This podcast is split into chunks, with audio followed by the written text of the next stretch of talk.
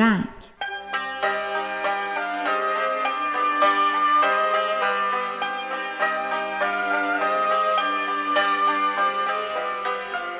سلام. در برنامه امروز پیرنگ داستانی رو بررسی می کنیم از مجموعه زنان بدون مردان اثر شهرنوش پارسیپور. خانم پارسیپور نویسنده که دقدقه های اجتماعیش رو راجع به مسائل زنان با نوع خاصی از جهانبینی شرقی عرفانی در هم میامیزه تا فضایی جدید و منحصر به فرد در کارهاش ایجاد کنه.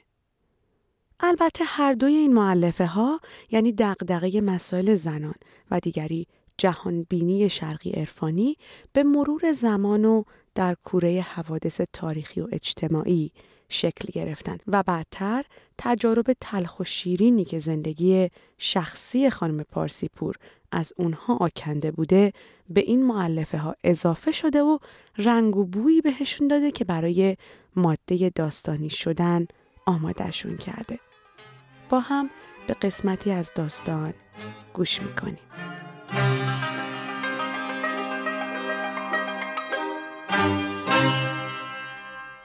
بهار باغ یک باغ بود. باغبان حق داشت. دستش طلا بود.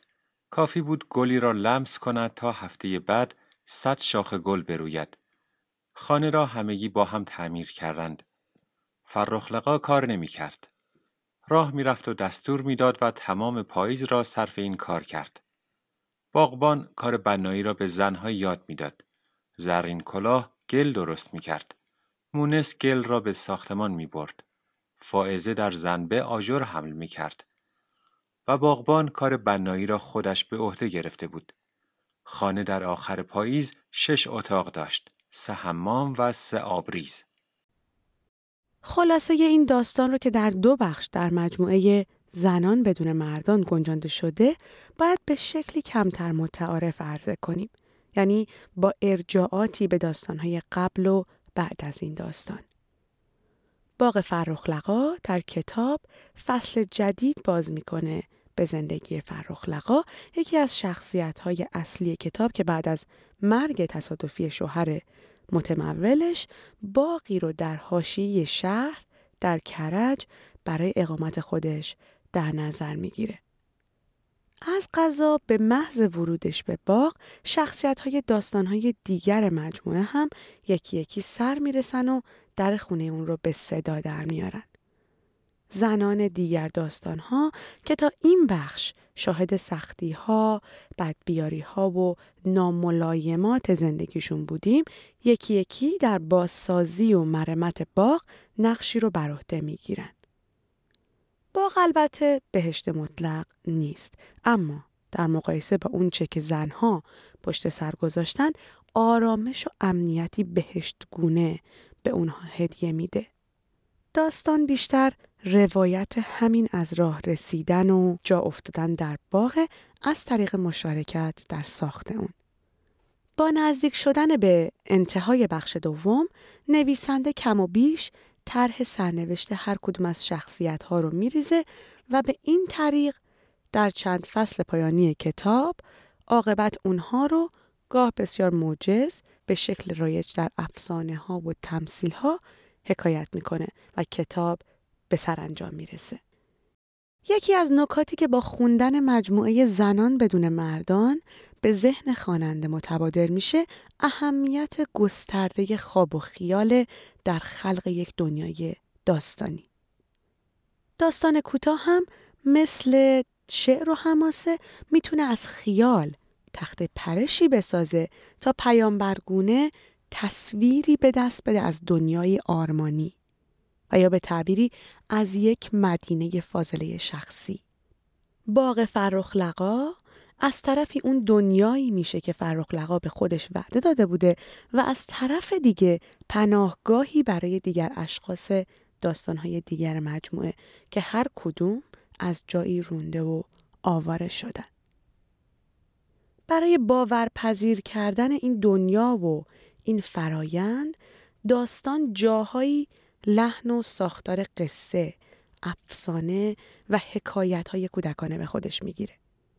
برای نمونه صحنه ای که شخصیت ها سر می‌رسن یادآور مادر بزرگ یا پیرزن داستان های کودکیمون هستن. جایی که پیرزن در رو به روی مهمان های ناخوندهش باز می‌کنه. کسی به در میکوبید. مسیب از خانم جلو افتاده بود. گفت خانم خوبیت ندارد. دهاتی ها شما را نمی‌شناسند. فضولند. بفرمایید از حالا دارند در میکوبند. فرخلقا گفت عیبی ندارد. یادشان خواهم داد که سر به سر من نگذارند. مسیب در باغ را باز کرد. مرد و زنی پشت در بودند. مرد گفت ببخش آقای جوان آیا این خانه به یک باغبان احتیاج ندارد؟ فرخلقا بلا فاصله پشت مسیب رسیده بود. پیش از آن که مسیب جواب بدهد گفت چرا جانم چرا تو باغبانی؟ مرد گفت سرکار خانم من باغبانم. به من می‌گویند باغبان مهربان. می‌گویند دستم تلاست. دست که به گل می‌زنم صد شاخه می‌شود. از هر شاخه صد گل میرویانم. فرخلقا حس می‌کرد روحش بیشتر منقلب می شود. از یک طرف یک درخت آدم داشت و حالا این مردک که قیافه مهربانی هم داشت ادعا می‌کرد دستش تلاست. پرسید بنایی هم بلدی؟ من همه کار بلدم خانم. همه کار. فرخلقا پرسید او کیست؟ زن توست؟ باغبان به زن که در کنارش ایستاده بود نگاهی کرد. گفت نه خیر خانم این زن بیچاره را سر جاده کرج دیدم. ایستاده بود حیران و سرگردان به دوروبر خودش نگاه می کرد. مرا که دید یک بار جیغ کشید. آمد روی پایم افتاد و شروع کرد به گریه کردن. حالا من می‌پرسم زن چرا گریه می‌کنی و او دایم پای مرا میبوسد. آخرش گفت من اولین مردی هستم که بعد از شش ماه می‌بیند که سر دارد.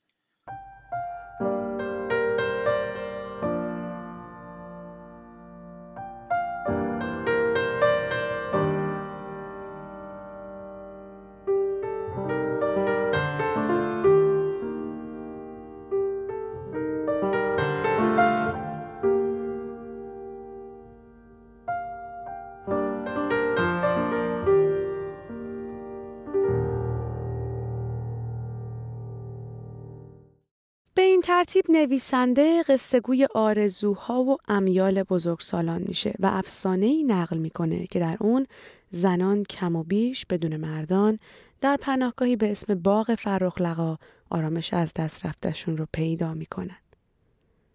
این همه البته بعد از سیر و سلوکیه که آکنده بود از مواجهه با سختی ها و مصائب. مصائبی که زایده جهل و قصاوت محیطشون بوده و زنها هر کدوم به نوعی سعی در مقابله یا گریز از اون مصائب رو دارن. فرخلقا گفت دلتان می‌خواهد اینجا بمانید؟ مونس گفت البته بدبختانه هنوز دوری نیست که زن تنها به سفر برود. یا باید نامری بشود یا باید چشمش کور در خانه بماند. اما بدبختی من دیگر نمی‌توانم در خانه بمانم با این حال چون زن هستم بالاخره باید در خانه بمانم. منتها شاید بشود یک مقداری جلو بروم.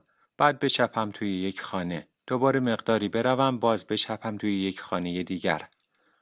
همینطوری شاید بتوانم به سبک لاک پشت دنیا را گشت بزنم. این است که با کمال میل دعوت شما را قبول می کنیم. سوالی که در برخورد با اثری نظیر باغ فرخنده در ذهن ایجاد میشه اینه که آثار ادبی و هنری تا چه میزان می‌تونن محملی باشن برای به بحث گذاشتن نظریه های اجتماعی، روانشناسی یا فلسفی. زنان بدون مردان از جهتی خواسته های زنان و نابرابری حقوق اجتماعی زن و مرد رو به تصویر می‌کشه اما از سوی دیگه در برخورد با مفاهیمی نظیر عشق، مرگ و جاودانگی فرصتی رو فراهم می‌کنه تا نویسنده از جهانبینی عرفانی و شرقی خودش خانی رنگین پیش چشم خواننده برپا کنه. از همین جهت باغ فرخلقا از اینکه تنها ترسیمی از یک کلوب اجتماعی یا تشکلی برای دفاع از حقوق زنان باشه فراتر میره و به تابلوی از نوزایی عرفانی که تنها در قعر تاریکی، تلخی و رنج بودن و زیستن ممکنه تبدیل میشه. برجسته ترین و شاید زیباترین عنصری که شاهد این مدعاست حضور شخصیت یکی از زنهای داستانه که به شکل درختی در وسط باغ رویده.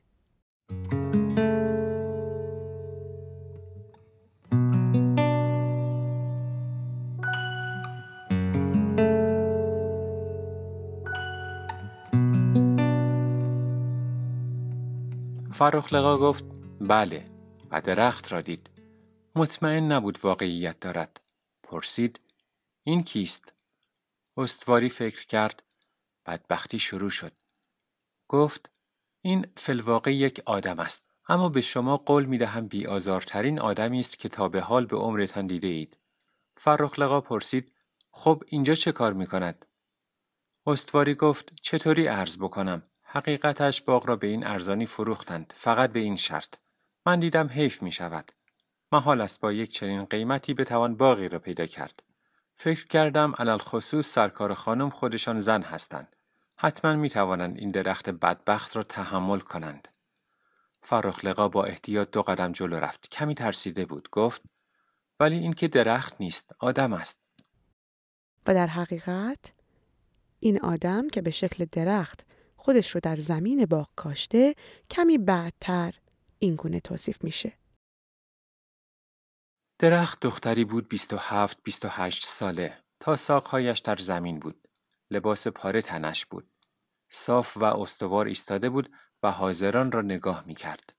فرخلقا حس می کرد دارد به این درخت علاقمند می شود. استواری گفت من به برادرش گفتم آقا اصلا نگران نباشید. من یک خانم محترمی را می شناسم خانواده بسیار معتبر. یک خانم واقعی. ایشان حتما این مهدخت بیچاره را در خانهشان تحمل خواهند کرد. بعد هم راز شما را حفظ خواهند کرد. چون خودشان آدم آبروداری هستند و می‌دانند آدم آبرودار یعنی چه. فرخلقا به استواری گوش نمی‌داد. در ذهنش ناگهان انقلابی رخ داده بود. فکر می کرد با این درخت عجیب چه کارها که نخواهد کرد. نه تنها می توانست یک محفل ادبی درست کند بلکه حتی شاید می توانست وکیل و وزیر هم بشود. تا به حال نشینده بود کسی یک درخت آدم داشته باشد. داستان باغ فرخنده علا رغم خودبسندگی و استقلال تأثیر و معنای واقعیش رو در ارتباط انداموارش با بقیه داستانهای مجموعه و از اون مهمتر در ارتباط با بستر هنری و اجتماعی که در اون خلق شده پیدا می‌کنه. رشد یا پژمردگی اثری مثل زنان بدون مردان به هوشیاری و حساسیت روح هنرمندی که اون رو خلق کرده بستگی داره. به این معنا که فقط تبهر تکنیکی و شیرینکاری های روایی برای تضمین پویایی اثر کافی نیستند. درک هنرمند از روح زمانه و نقبی که او به درون خود می‌زنه ماده حیات بخش اثر رو تأمین می‌کنه نه های پیچیده روایی. در اثری مثل باغ فرخلقا حتی اگه ساختمون و عناصر متعارف هنری نارسایی هایی رو داشته باشن شجاعت نویسنده در گذاشتن نقشی بر چهره دوران خودش برگ برنده اثر داستانی خواهد بود و پیرنگ و زاویه دید به نوعی امور ثانویه هستند. نتیجه این نوع نگاه به محتوای داستانی خلق آثاریه که خوانندگان کنجکاو نسل بعدتر رو هم به بازخونی و طرح پرسش دعوت می‌کنه. چنین آثاری همانند قرارگاهی هستند در میانه رود خروشان زمانه. قرارگاهی که به گذرندگان امکان جهتیابی و ارزیابی مسیر فکری و احساسی جامعهشون رو میدن. زنان بدون مردان بیشک به چنین جایگاهی دست پیدا کرده. تا آن و داستانی دیگه بدرود.